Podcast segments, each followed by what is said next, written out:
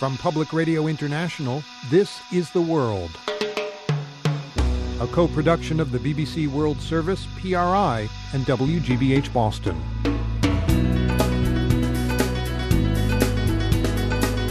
Merry Christmas. It's Tuesday, December twenty-fifth. I'm Aaron Schachter. Today, it's official. Voters in Egypt have approved their new controversial constitution. Opponents vow to keep fighting it. Also, we sample some of our favorite stories of the year, among them how an African woman ended up saving American lives on a World War Two battlefield. The number of lives that you touched is incalculable. There are men and women in America who would never have a father or a grandfather if you hadn't been there to provide them basic medical care. Plus, the sound of sleigh bells loud and clear in Kolkata, India.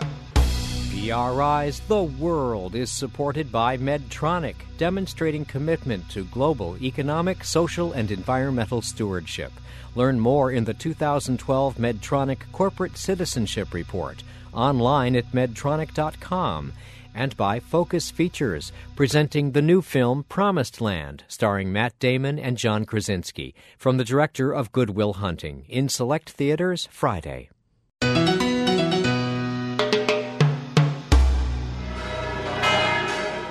I'm Aaron Schachter, and this is The World. Here are just a few of the sounds of Christmas Day being celebrated around the world today. In Bethlehem, Palestinian Christians celebrated Mass at the Church of the Nativity.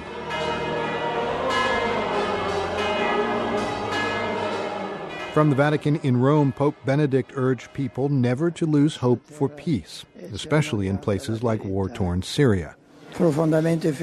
Once again, I appeal for an end to the bloodshed, easier access for the relief of refugees and the displaced, and dialogue in the pursuit of a political solution to the conflict. The Pope also prayed for peace in Nigeria, where gunmen attacked a church last night during a Christmas Eve service, killing at least five people. In Afghanistan, NATO troops enjoyed a traditional turkey dinner at their base in Kabul. U S. Sergeant Willie Danzler said he enjoys the camaraderie among the French, German, and American soldiers during the holiday. Christmas in Afghanistan is amazing. The countries have come together and we have joined uh, to celebrate this Christmas Day. As you can see, all the people here in Afghanistan are enjoying the meal as a family. In South Africa's Soweto Township, worshippers attended Christmas Mass today. Many prayed for the health of Nelson Mandela. We wish him a very speedy recovery, and we wish him a Merry Christmas. We wish him well for all the days that are left for him.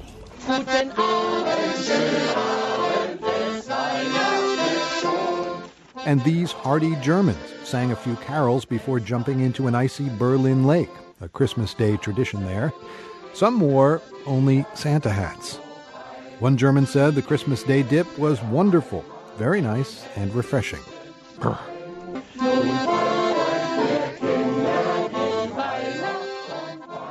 Christmas is also big in India. Even though Christians make up barely two percent of the predominantly Hindu population, it's a national holiday there. Indians call it Bada Din, or the Big Day. In the city of Calcutta, or Kolkata as it's now known, people have been frantically preparing for the holiday. Sandeep Roy is the culture editor for the Indian news website First Post. He lives in Kolkata. Sandeep, so what is Christmas in uh, Kolkata like? Describe the scene for us, if you would. Aaron, the British are gone, but we kept Christmas. It is indeed a big day here. Areas of the city are all lit up. There are giant images of Santa Claus inside every mall. There's a manger scenes in parks. And if you go into the hundred-year-old uh, Newmarket area, it's just this crazy place where Christmas trees, ornaments are being sold, and people are practically trampling over each other to try and get their, their last shiny ball or bell or a fruitcake for forty rupees, which is about less than a dollar. And this time, I also saw live turkeys being sold on the street. And people standing next to them were all taking pictures of the turkey with their mobile phones. And somebody said, what is that? Is that an Australian chicken? And the person next to him said, no, no, that's an Australian ostrich. Uh, so, so turkeys aren't uh, normal there? Normally, you don't really get turkeys. But now during this season, different restaurants do advertise turkey with chestnut stuffing or turkey in various forms. And the man who was selling the turkeys told me that he's had a decent sale and that they taste pretty good in a curry as well. Curried turkey. That'll be great. Now, as you say, it's a bit of a mob scene there. So obviously this isn't just Christian holiday because the very small percentage of the population is Christian. No, the holiday has been secularized. This has become a time of the year where families want to go out and enjoy the cool weather, which is a change here. And they want to go and look at the lights, or they want to go for dinner. So it's become a family outing holiday. When we were kids, you know, even though I grew up in a middle-class Hindu household, we did have a spindly little Christmas tree, and I used to get cotton wool from my mother's first aid box and make uh, snow for it. But now with the entire mall culture that's come up, you know, Christmas has been sort of amped up a notch because for the malls, it's a way to drum up business. Now, is this a shock for you? Because you lived in the United States for twenty-one years, right, in San Francisco, and now you're coming back to this. It is a bit of a shock. I mean, in America, you you know, you'd heard about the Christmas crowds at the mall right before Christmas. But I honestly had not seen a Christmas stampede till I walked into a confectionery in Calcutta on Christmas Eve. I looked at and all these people wearing their red Santa hats, all standing. Like, I don't know anywhere in America where people would want to stand in line for an hour to get a fruitcake, you know. Yeah, tell us about that. Fruitcake. Is that a normal thing to eat in India, fruitcake? Apparently at this time of the year, it is the thing to eat. There is a bakery, which is the only Jewish bakery possibly left in India called Nahum's. It's over one hundred years old. People wait for over an hour in line to get a cake, and inside... Wait, wait, wait, wait, wait a minute, wait a minute. The Jewish bakery makes... fruitcake on yeah. Christmas for Hindus. There's some joke in there somewhere. There, there's a joke. You just need to put a Chinese restaurant in there somewhere. um, another interesting uh, thing about Christmas in India is this mixing of traditions, right? Christmas, the, the manger scene in the middle of town. How does that work? Yeah, there is a definitely, you know, Christmas has gotten a little bit of Indian feel to it here. It's been sort of... Um, ethnicized, if you will.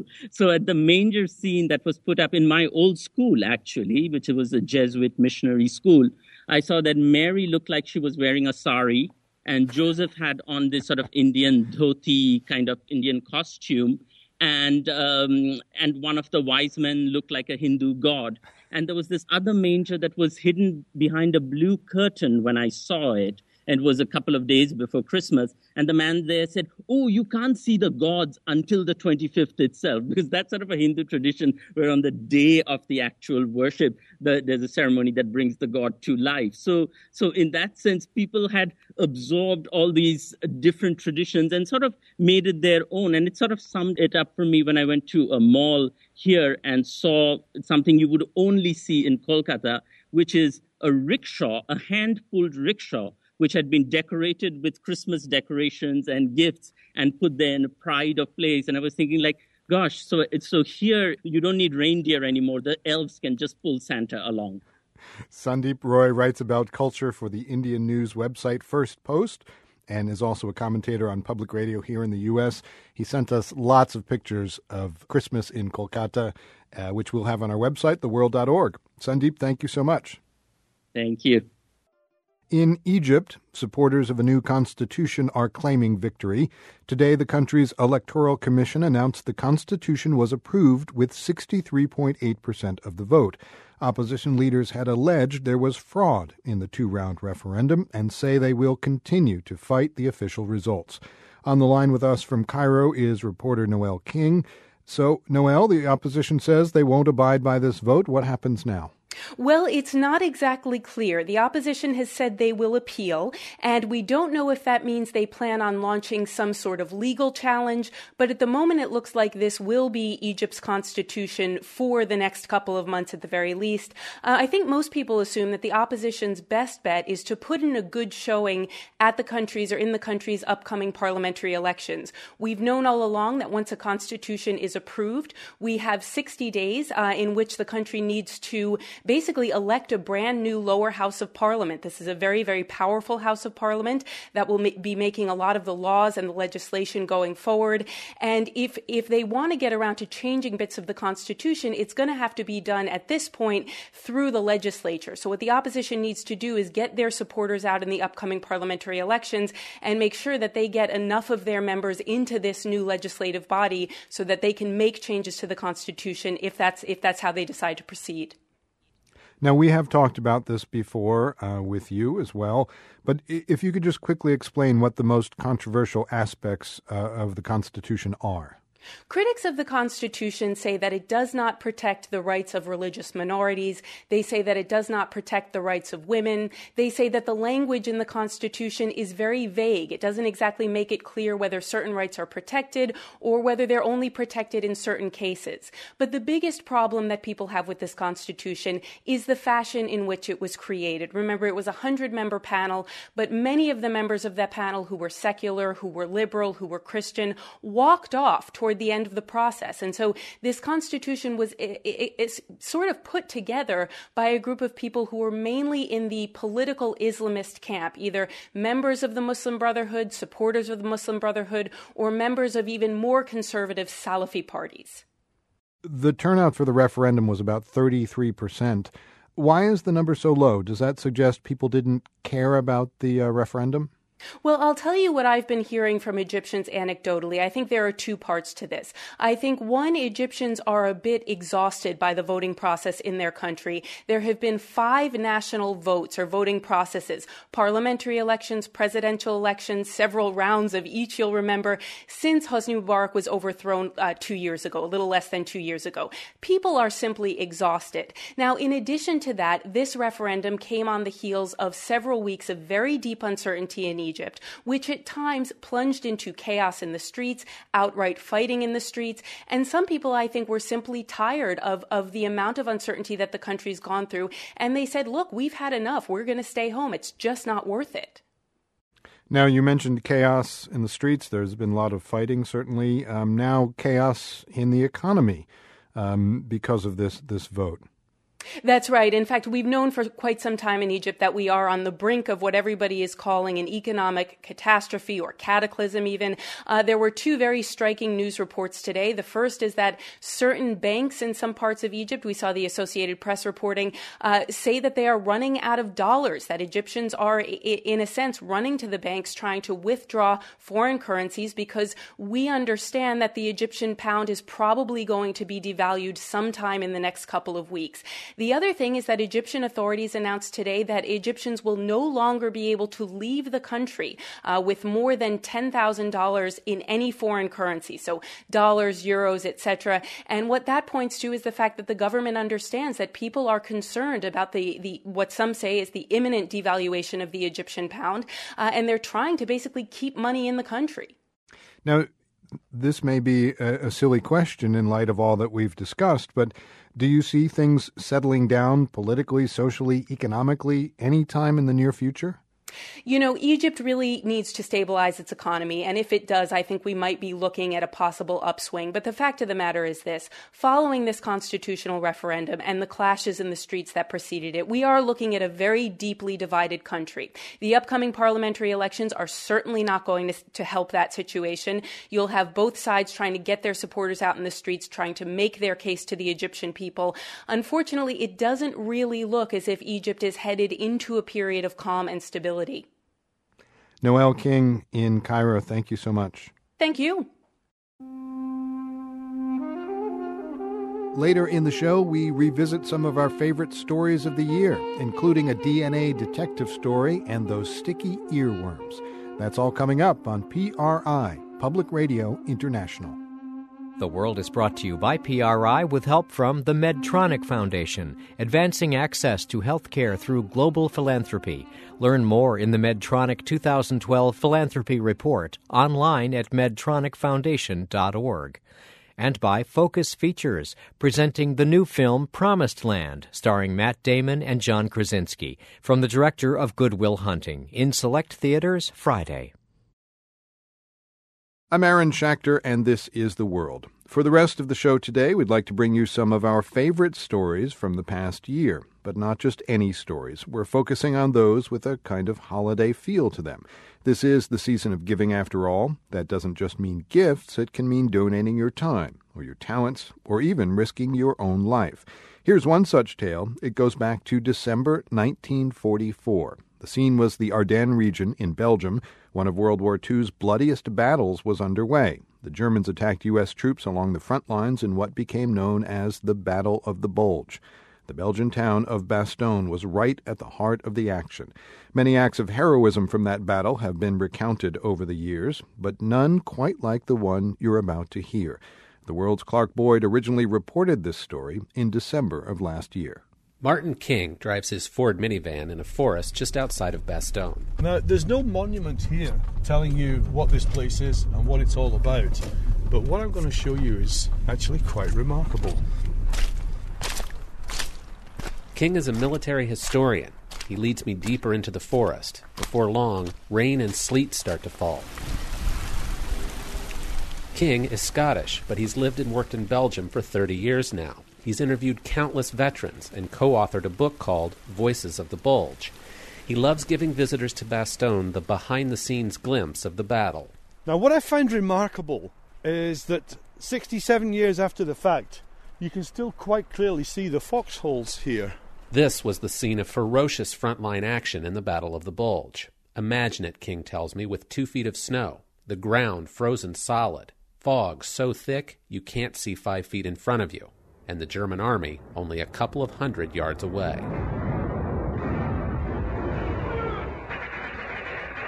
Old newsreels help paint the grim scene around Bastogne in December nineteen forty-four.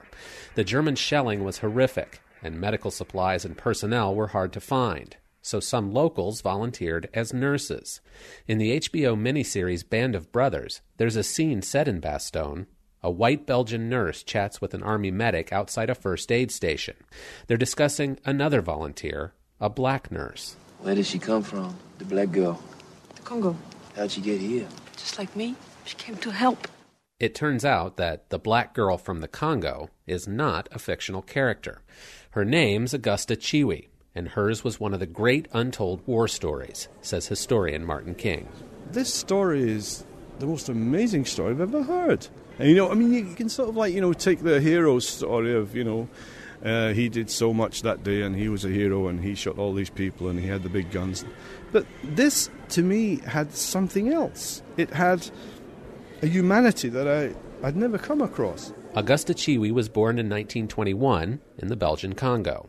Her father was a white veterinarian, originally from Bastogne. Her mother was Congolese. When she was nine, her father brought her to live with relatives in Bastogne. Chiwi later studied nursing in the city of Leuven. In December of nineteen forty-four, she went home to Bastogne for Christmas. De la neige. The snow, oh, the fog, Chiwi now recalls. When she arrived, the town was in U S hands and the front was some miles away. A few days later, though, the Germans surrounded Bastogne. Chiwi and her family hid in the basement. Then, a few days before Christmas, there came a knock at the door. It was a U S Army medic named John Pryor, known as Jack. Jack Pryor arrive. Yeah, à la maison. Jack Pryor arrived at the house, Chiwi tells me. My ambulance driver's been killed. There's no one left, Pryor told her. Chiwi volunteered as a nurse. She worked at the makeshift first aid station in town. She even donned a U S Army uniform when her own clothing became bloody. Then she volunteered for something much more dangerous. On a windy hill outside Bastogne, there's a U S war memorial. Chimes ring every fifteen minutes to remind visitors of the sacrifices made by American soldiers. Nearby is a field that was part of the front line back in nineteen forty-four. Historian Martin King says Chiwi risked everything to help the wounded U S soldiers there. She was actually going out into this field here on our right. The Germans had the whole area zeroed, and they were hitting this with eighty-eights and mortars and heavy machine guns. And she she talks often to me and to other people. She's mentioned it, that the ground was being raked up around her as she was trying to retrieve the bodies. Then, on Christmas Eve nineteen forty-four, the aid station in Bastogne was hit by a German bomb. More than two dozen U S soldiers were killed. So was a volunteer nurse. This is Bastogne's main square. Not far from here stands the spot where the aid station was located. It's now a Chinese restaurant. A plaque commemorates those who died when the aid station was bombed. Some books about the Battle of the Bulge say Chiwi died in the explosion, but historian Martin King didn't buy it. A few years back, a contact in the Belgian army told him that Chiwi was still alive. King found her in a retirement home just outside Brussels and got her to tell her story. In a documentary made a few years ago, Chiwi remembers the night the aid station was hit. She was sipping some Christmas Eve champagne with Doctor Jack Pryor in a building next door. So a bottle of champagne was opened, a glass was passed around, and I do not know whether he finished filling the glass, but we heard something coming screaming towards us. And then a big bang, and all the windows were blown out. Chiwi was blown through a wall, but she survived. After the explosion, she simply got up and started helping Jack Pryor tend the wounded. She continued to volunteer until the Germans were pushed back and the siege of Bastogne ended. For years, Chiwi went for long stretches of time without speaking about her war experiences at all. But the more Martin King coaxed out of her, the more he realized that Chiwi should be honored for her service. He wrote letters to the U S. Army and to the Belgian king, and it finally paid off. Earlier this year, Chiwi was honored by King Albert the Second. And just last week, the U S. Army did its part for Augusta, now Lady Chiwi. Chiwi was given the U S. Army's Civilian Award for Humanitarian Service in a ceremony in Brussels. Colonel J P McGee, who commands the Bastogne Brigade of the one hundred first Airborne Division, presented the award to her. Ma'am, you embody what is best and most kind in all of us. It is an honor to share the stage with you and to be able to say on behalf of U S veterans everywhere, thank you. The number of lives that you touched is incalculable. There are men and women in America who would never have a father or a grandfather if you hadn't been there to provide them basic medical care. During the ceremony, Augusta Chiwi, who's now ninety, smiled, blew kisses, and waved to her family in the audience. I asked if she was happy to be honored, almost seventy years later. Yes, Chiwi told me. See, I've had a good life. I've got my children, my grandchildren. And she added, pointing to her head, I've still got my marbles. As historian Martin King told me, America honors its heroes. It just needs to be reminded sometimes who those heroes are. For the world, this is Clark Boyd, Bastogne, Belgium.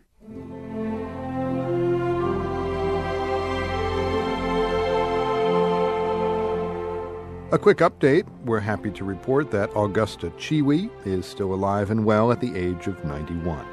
Historian Martin King is currently writing a second book on the events described in Clark's story. If you'd like to see some of the people and places Clark mentioned, we've got a slideshow at the world dot org.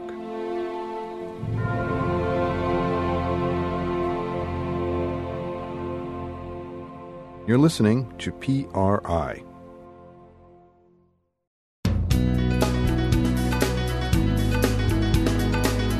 I'm Aaron Schachter. Still to come on The World, tunes that get stuck in your head. There's a particular subway train that I ride, and as it's speeding up, it makes this interval, ba-da. Every time I hear the ba-da, I immediately think of da-da-da-da-da, da-da-da. P R I's The World is supported by Medtronic, demonstrating commitment to global economic, social, and environmental stewardship. Learn more in the two thousand twelve Medtronic Corporate Citizenship Report, online at medtronic dot com. I'm Aaron Schachter, and this is The World, a co-production of the B B C World Service, P R I, and W G B H Boston. Welcome back to a special holiday edition of the program. We're bringing you some of our favorite moments from the show over the past year. So, in keeping with the holiday spirit, let's talk about family. Many of you are probably spending today with loved ones, or not, as the case may be. Anyway, the question is, what do you know about your family? Ancestry websites let you look up historical records online and pool information with your relatives, but these days you can go far beyond just researching your family tree. You can get your D N A analyzed for more clues about your past.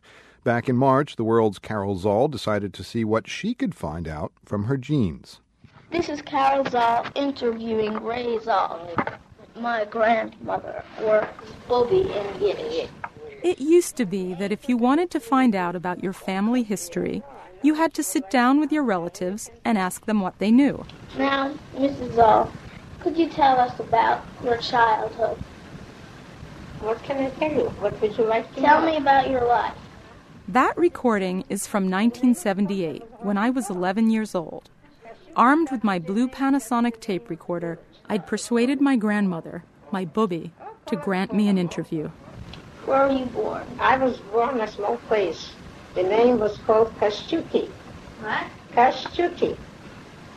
Kashtuki, it's a country, small place. What country was it near? That was uh, uh, Russian Poland, Russian Poland. The location of my grandmother's village was confusing to me then, and it's still confusing now. She was born at the beginning of the twentieth century in what is now Belarus, but was then Poland, or as she put it, Russian Poland. I've never been able to find her village, Kashuki, on a map, and I don't even know the names of the places my other relatives came from, which has made it hard to trace my roots. But thirty-four years later, I finally have a new lead on my family tree, and it doesn't involve a tape recorder. That's me a few months ago, spitting into a plastic tube to provide a D N A sample. This is kind of disgusting. I'm kind of out of spit.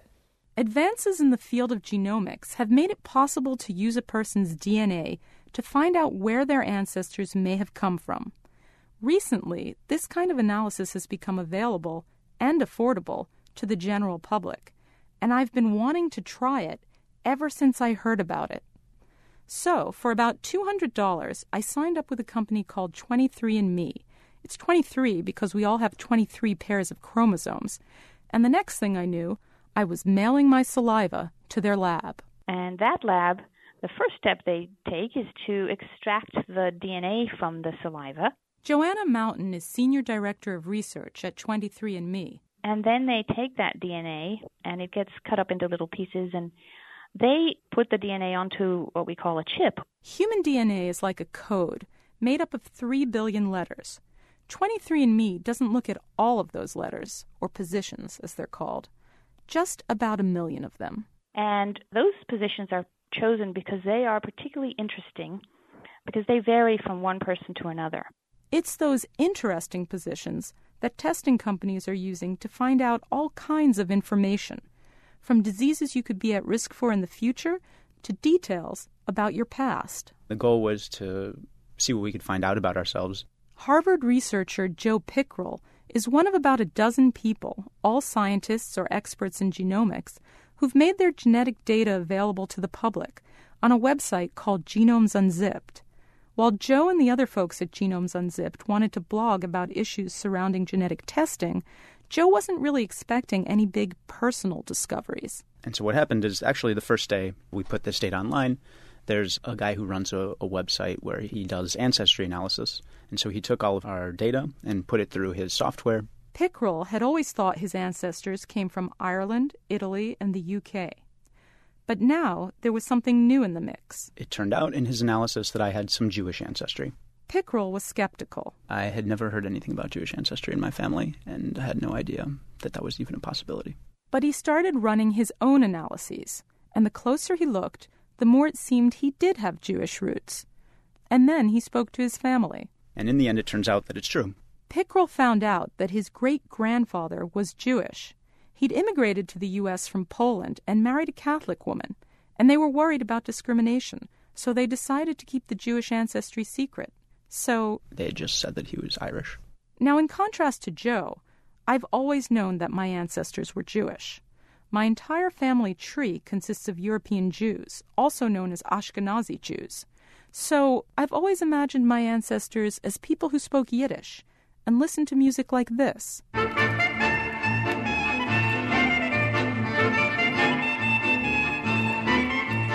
since Ashkenazis spent centuries wandering around Europe, living among different populations, I've always wondered, who else was in my family tree? After all, my mother's mother and all her siblings had red hair and blue eyes, and people always think my sister, a redhead with freckles, is Irish. So could I possibly have Celtic forebears? Maybe that would explain my connection to Scotland. I went there to study Celtic literature for a year, and ended up staying for over a decade. Or maybe I have ancestors from some other European population. In theory, I could. But what actually showed up in my D N A analysis was a very Ashkenazi Jewish-looking genome. It looks like about two-thirds of it is traced back to an Ashkenazi Jewish ancestry, either in, you know, Russia, Poland, Belarus, and so on. Joanna Mountain of twenty-three and me went over my results with me. She explained that I share a lot of D N A segments with other people in their database whose known ancestry is also Ashkenazi Jewish. And that's how testing companies determine ancestry.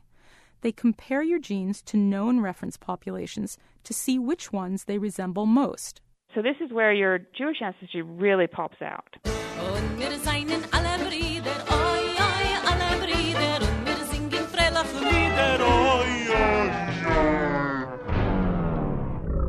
So that's all that D N A testing could tell me? That my ancestors were Jewish? All that spitting and two hundred dollars later, the big headline is something I already knew. In other words, I'm exactly who I always thought I was. It's still pretty amazing that a scientist can look at my D N A and see that I have ancestors from Belarus or Russia, just like my grandparents told me. But think how cool it would have been to have found something completely unexpected, like being Norwegian, or Native American, or even Scottish. Maybe I just wanted a surprise. Or at the very least, more answers to some of my questions. How did your uncle look? Did your uncle have a piano? And how did you look when you were little? I don't know about my great-great-uncle's piano, but among my test results, there was one piece of information to chew on, and that came from something called my mitochondrial D N A. And that piece of D N A is handed down from mother to child.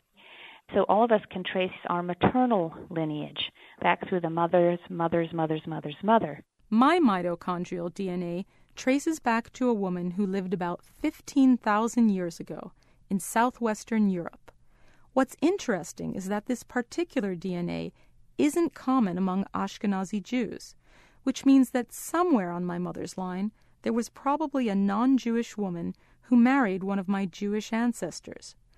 That's not so surprising, given the red hair and the history of Jews in Europe. But the fact that you can read that story in my genes takes it to a different level. And while I haven't learned anything especially new about where I came from, the science behind this is changing really fast. Sometime in the next decade, the cost of having your whole genome sequenced, all three billion letters of the code, will become affordable. And when that happens, says Harvard's Joe Pickrell, that'll change everything all over again. So what you'd be able to do is look at an individual's genome and say, all right, they have this mutation which arose in a particular village in the south of France, for example. And then you'd be able to say with nearly one hundred percent certainty that you have some ancestor who came from that particular village. So now I'm waiting for the day when I can have my entire genome sequenced. But in the meantime, the most exciting thing I've learned about my ancestry is something that goes back a lot further than some European village. In fact, it goes all the way back to the Stone Age. New studies suggest that humans may have interbred with Neanderthals tens of thousands of years ago. And the twenty-three and me website recently added a feature that lets you see what percentage, if any, of your D N A comes from Neanderthals. So I clicked on the link and got my result. somewhere up the line, many thousands of years before the red hair and the mitochondrial D N A were part of the story, before the dawn of recorded time or the existence of words like Europe or Ashkenazi, I was a twinkle in a Neanderthal's eye. For the world, I'm Carol Zoll. That's not the end of Carol's story, by the way. After it aired in March, she ended up finding out much more about her family, and you can read all about it at the world dot org. Now, if you are hanging out with family today, chances are you'll be gathering around a table, sharing a meal. We've aired lots of great food-related stories this year, and this next one was one of the best. It involves a condiment called Maggi that people all over the world lay claim to. Aurora Almendral first reported this story back in June. We're in Devine Murugejiman's kitchen in Brooklyn. She's frying onions and chopping cilantro. So we're going to make ugali.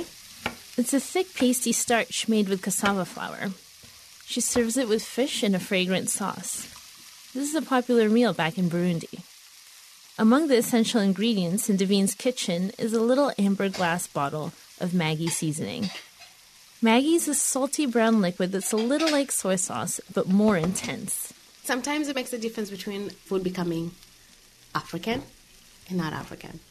When Devine first moved to America, she lived in West Virginia. She says it was impossible to make a proper Burundian meal. Nothing that related to my... Like, there was no Maggi cubes, first of all. And the cilantro they used here was crap. Years later, she finally found Maggi in a Cincinnati market. The first meal she made was... beans and rice. Actually, it was beans and rice and meat stew. That was the first dish. Because, ah, oh, it's like, that's such an African, at least Burundian. It's like, it reminds me so much of home. Maggi is so much a part of her culture that Devine has always assumed it's African. I don't know where it comes from. I haven't even inquired where it comes from. All I know is that it's African. Full stop. Wherever else it comes from, they don't need it. When I tell her it doesn't come from Africa, she's kind of disappointed. Yeah, my dreams are shattered. It's okay. She can't quite believe it's true. So now I have to wonder, how does African food taste without Maggi? How did it taste before Maggi arrived? one fifty and two fifty for Dara. Devine is not the only one who lays claim to Maggi. This for your Dara. Just a subway ride away from her house is the Polish G I delicatessen in Manhattan. It's a small store packed with Polish food. On the shelves, next to packets of powdered vanilla, tins of herring, and jars of Polish preserves, owner Grace Iwook stocks Maggi seasoning. Polish people buy this a lot. You have to use always. Maggi is a staple in Polish cooking, but you'll also find the distinctive yellow and red label in Chinese grocery stores, Mexican markets, and German specialty stores. Maggi does actually come from somewhere. Maggi seasoning was invented in Switzerland in eighteen eighty-six by a Swiss German named Julius Maggi. It was one of the first industrial mass-produced foods. It was intended to make soups and stews taste heartier for factory workers who didn't have much money for meat. Maria Cristina lives in New York, but she grew up near a Maggi factory in Austria. She was surprised when I told her that Maggi is popular in other countries, like the Philippines, where I'm from. I grew up thinking Maggi was a Filipino taste. Really? It has a Filipino taste? To me, yeah. I thought that's where it came from. Wow, I always thought it had a very Austrian-German taste. It's, it's creepy. It's really creepy. I don't know how something like this can actually happen. At Maharlika, a Filipino restaurant in Manhattan's East Village, Maggi gets a place at the table alongside bottles of spicy vinegar. Maharlika plays on Maggi's kitschy cult status back in the Philippines. But people here have an idea why Maggi seems so ubiquitous. It has to do with umami, which is... It's a flavor profile, but it's also a sensation. Topher Chung is a server at Maharlika. Umami is often thought of as the fifth taste, after sweet, salty, sour, and bitter. It was first described in Japan in nineteen oh nine, and it comes from foods that contain a lot of glutamic acid, like ripe tomatoes, aged cheese, and M S G, which Maggi has a lot of.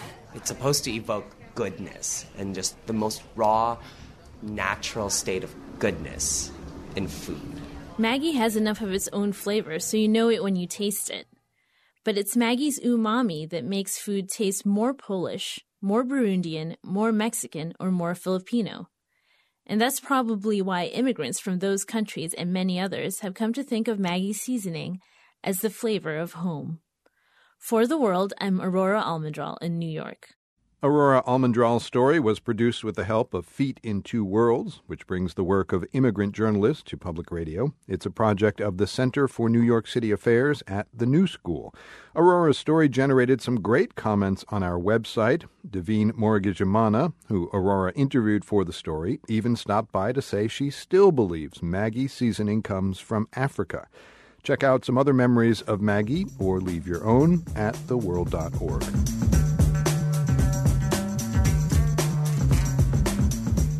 This is P R I. I'm Aaron Schachter, and this is The World.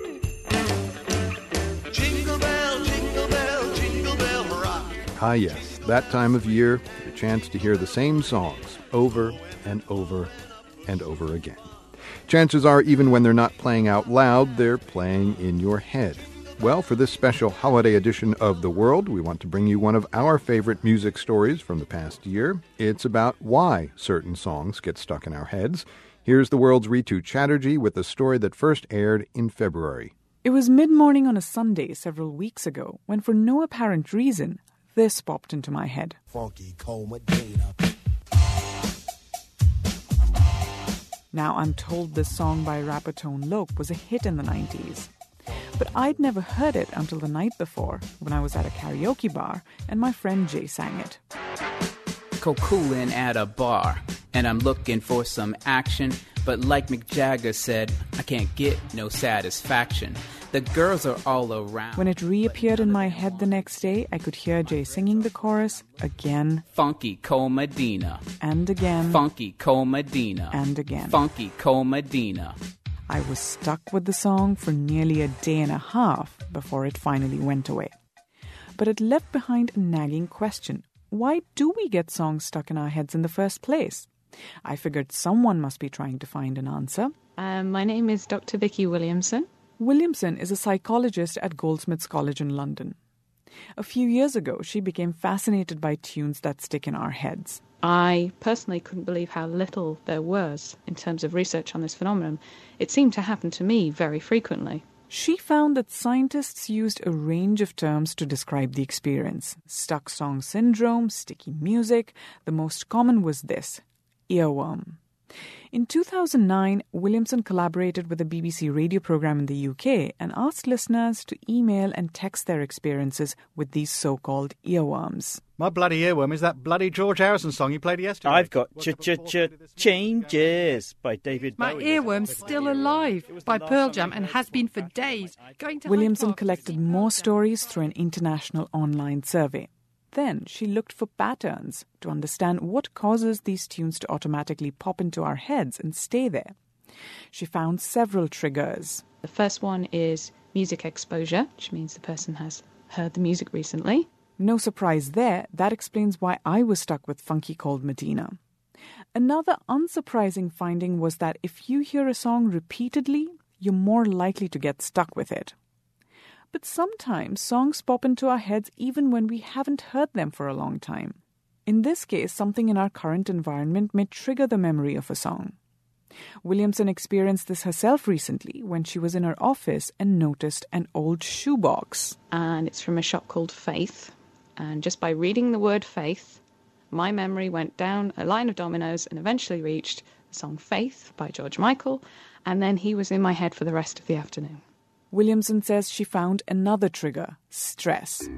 One woman in Williamson's survey said this song first got stuck in her head when she was sixteen and taking a big exam. She now gets that song at every single moment of stress in her life. So wedding, childbirth, everything. The song, by the way, is Nathan Jones by Bananarama. Nathan Jones, you've been gone too long. But why is it that music gets stuck in our heads? Why not lines from movies or T V shows or books? I asked neuroscientist Daniel Levitin of McGill University in Montreal. He's an expert on the neuroscience of music. He's been thinking about the phenomenon, and he frequently experiences it. There's a particular subway train that I ride sometimes, and as it's speeding up, it makes this interval, ba-da. Every time I hear the ba-da, I immediately think of da-da-da-da-da, da-da-da. I just can't help myself. And then I got that song stuck in my head for a while.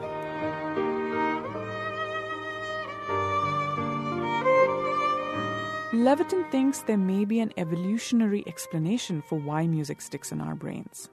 Modern humans have been around for some two hundred thousand years. But Levitin says written language may have been invented only five thousand years ago. So for a very long period of time, we needed to remember information, important information like um, where the well is or Uh, what foods are poisonous and which aren't, or how to care for a wound so that it won't become infected. Levitin thinks for most of human history, people memorized this kind of information through songs.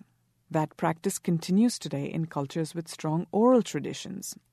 Levitin says the combination of rhythm, rhyme, and melody provides reinforcing cues that make songs easier to remember than words alone. So it may be the case that brains and music, in effect, selected each other, you know, through Darwinian natural selection, and co-evolved in such a way that songs were intended to get stuck in our heads. And that's why we still have them. It's a vestige of that. Of course, that's just a hunch. But he says the main question people ask him about the phenomenon of stuck songs is this. How do we turn it off? Levitin doesn't know, but he offers a piece of advice. You just think of another song and hope that that'll push out the first one. But then, of course, you might just end up with a new song stuck in your head. The world's Ritu Chatterjee there discussing earworms. Ritu's piece generated a lot of online comments. You can share your own earworms and see what songs are stuck in other people's heads at the world dot org. And as our gift to you, we'd like to offer you an earworm. Mike Wilkins is one of our sound engineers, and he's something of an expert when it comes to holiday music. Every year he puts together a compilation of some of the best and worst tracks. So for your Christmas Day earworm, we're going Latin. Chances are good you'll be singing Mambo Santa Mambo for a few days. And trust me, you'll thank us. They have Christmas down in Mexico, a lot of places that you wanted to go. You're somewhere you don't know. Santa's gonna do the mambo. Santa's doing a mambo this Christmas. Santa's doing a mambo this Christmas. Santa's doing a mambo this Christmas. Mambo, Santa, mambo. Mambo, Santa, mambo. Patilliana, mambo, Santa, mambo. We tell your mama, mambo, Santa, mambo. Mambo, mambo, if you can.